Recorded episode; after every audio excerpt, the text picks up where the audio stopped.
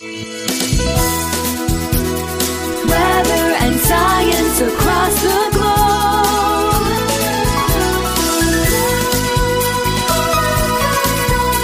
The Weather Jazz Podcast. I can't think of anyone who doesn't like Fridays. Andre throws caution to the wind with Open Line Friday. Buckle up and get ready. Launching in three, two, one.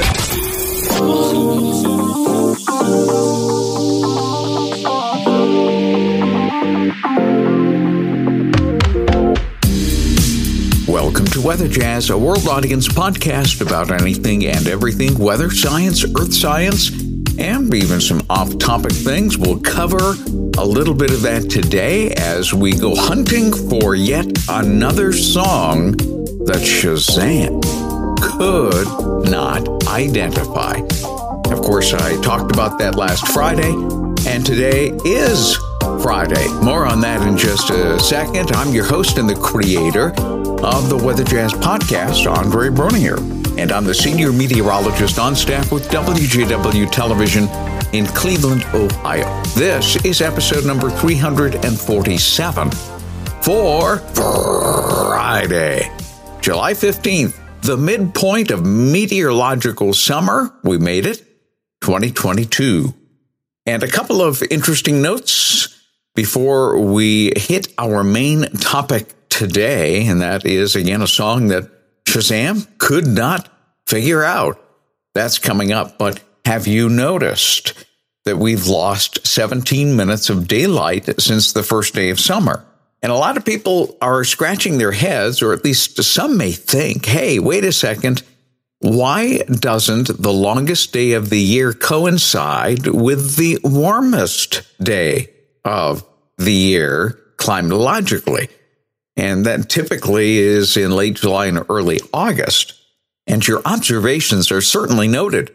And that is because there is a lag time between the time at which the sun is highest in the sky and when we see our warmest temperatures, and also vice versa, because the shortest day of the year in the Northern Hemisphere is typically December 21st.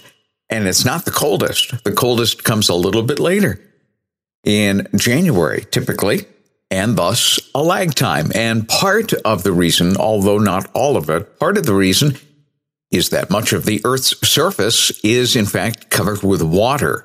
Much of the Earth is water, and water is a stabilizing factor in terms of temperature. Water has a very high specific heat.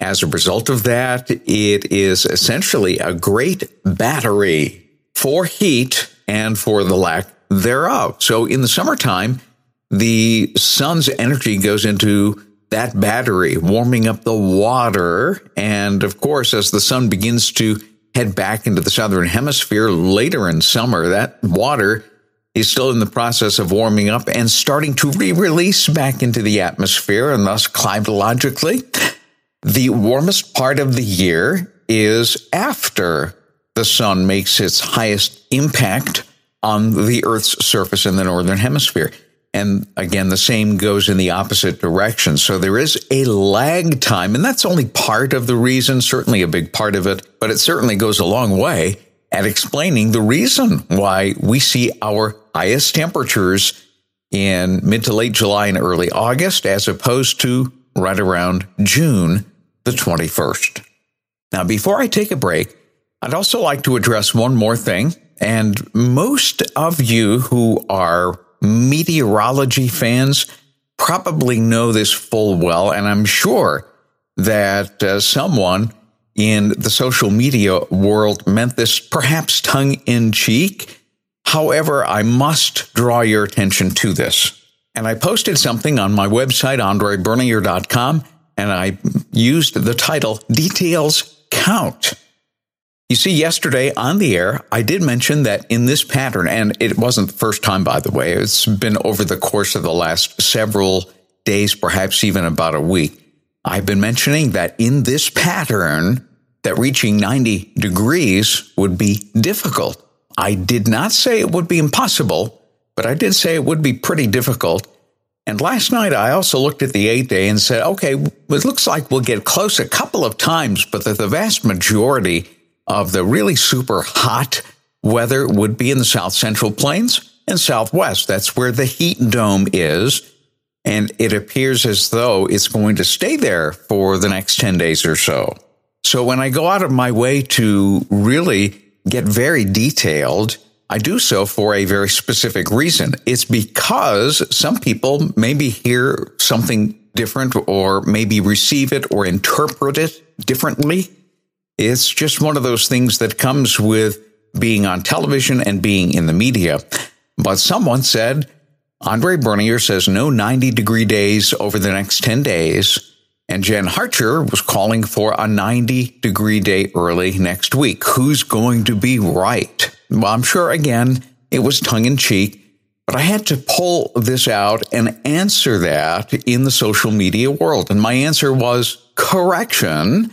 My exact phraseology was that hitting 90 degrees in this pattern would be difficult, capitalized, implies not impossible.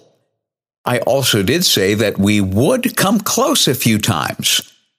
Please don't put words in my mouth, capitalized for emphasis. No, I'm sure it was done in tongue in cheek mode.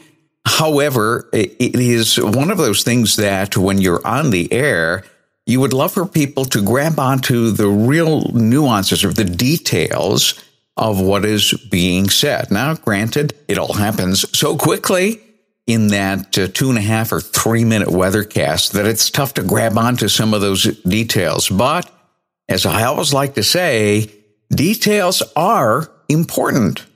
And in this particular case, I just had to pull out my exact phraseology to clarify the fact that I did not say that we would not hit 90. I just said that it would be difficult. There's a big difference between the two.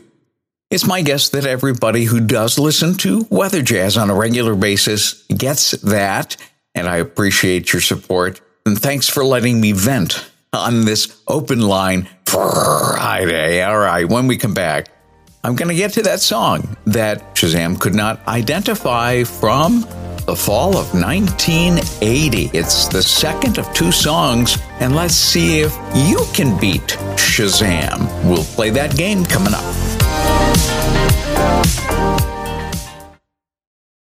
We're back, and it's Friday, Open Line Friday. Before we get into that song, a quick little adjustment to today's program is the fact that I will not be reading from Alex Price's book Never Give Up, Chapter 2.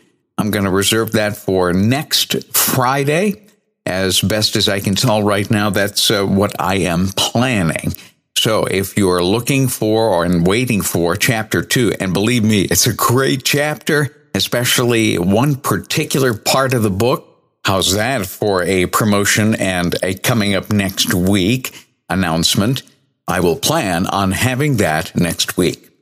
But right now, let me play for you in total the song, by the way, which you heard a little part of in the scoped version of my 1980 college radio show at WWLR in Lyndonville.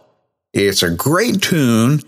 You may even recognize this band for their two hits that went way up in the Billboard uh, Top 40 chart earlier in 1977 and again in 1978. But this one didn't do quite as well, but you still may recognize who this band is. I think you've got a better shot at it than last week. Yet, again, Shazam could not identify it.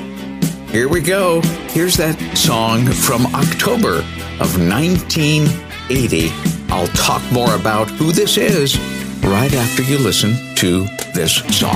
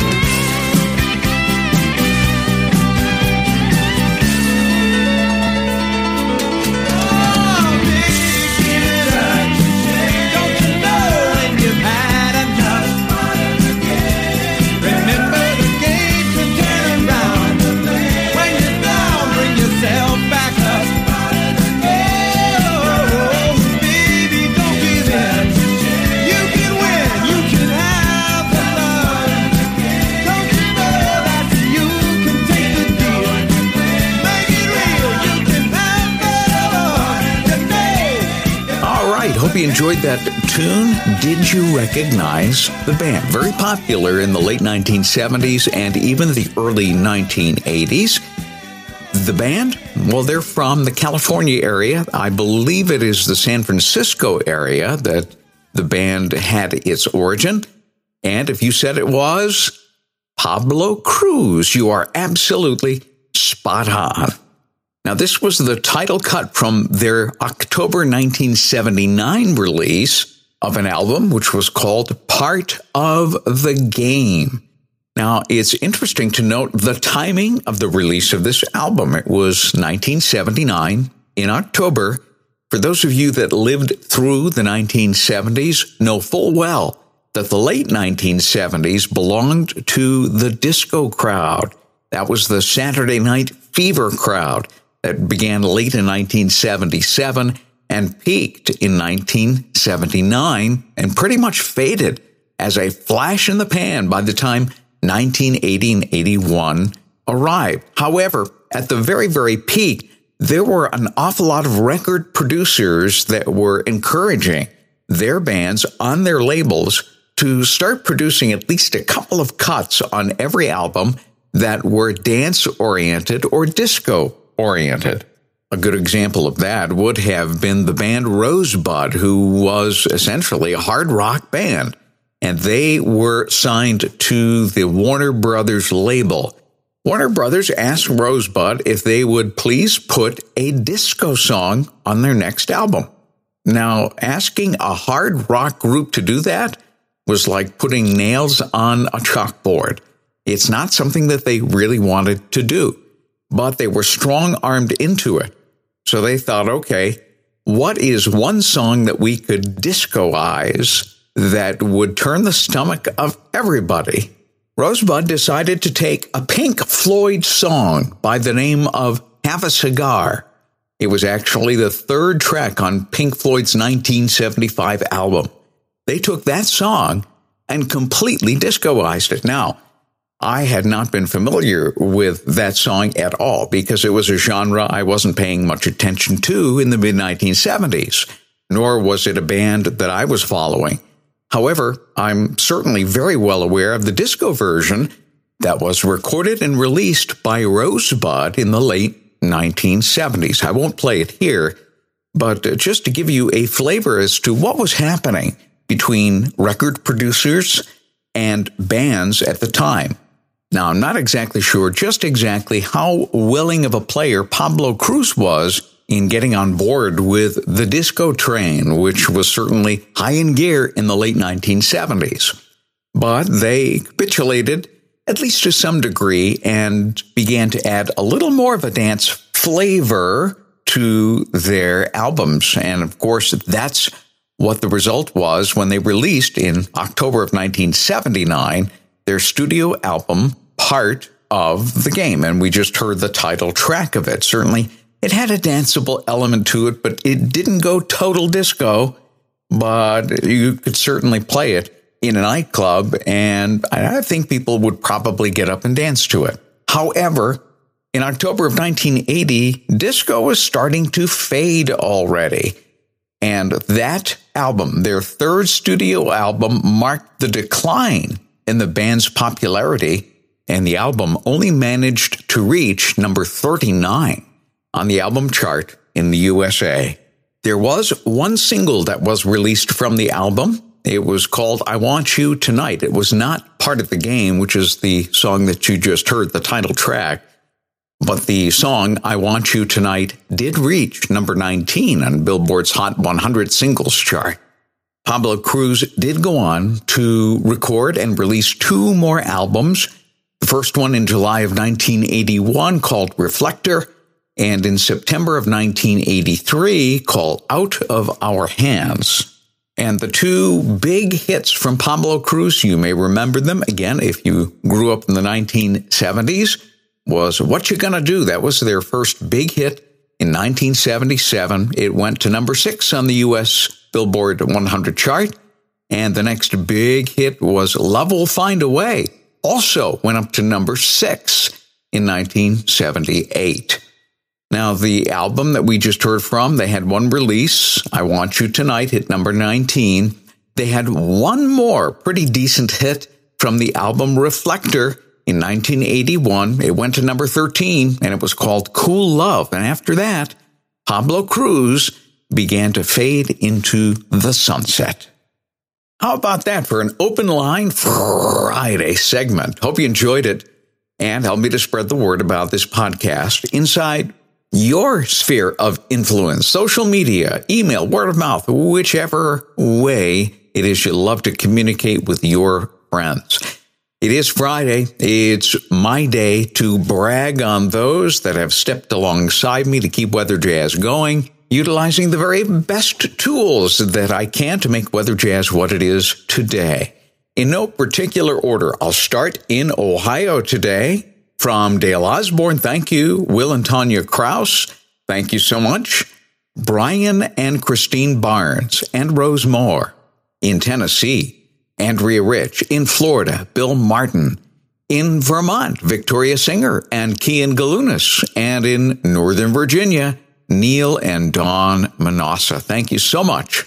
And if you'd like to add your name to that list, it's easy to become a supporter all you have to do is find the link at the very top of weatherjazz.com and click on supporters. Not only will you see the names that I just mentioned, but also it'll tell you how you can add your name to that list. And we welcome absolutely everybody, especially if you enjoy this program. Do you have a question or a topic suggestion? I welcome your input. You can reach me, weatherjazz at yahoo.com and also via voicemail from the Weather Jazz Podcast Audience Connect line 234 525 5888. Click on the Contacts tab at the very top of weatherjazz.com to get all of that information. Well, if you're listening to me from Northeast Ohio, we still need a little more rain to settle the dust. What we received this week certainly helped a lot. But this weekend, we'll have the opportunity to see a few more showers and thunderstorms develop. Right now, my pick day is Saturday if you want to get some outdoor work done, as the shower and thunderstorm risk will increase the deeper we head into the weekend. Have a great weekend, everybody. We'll catch you on Monday. Weather and science across the globe.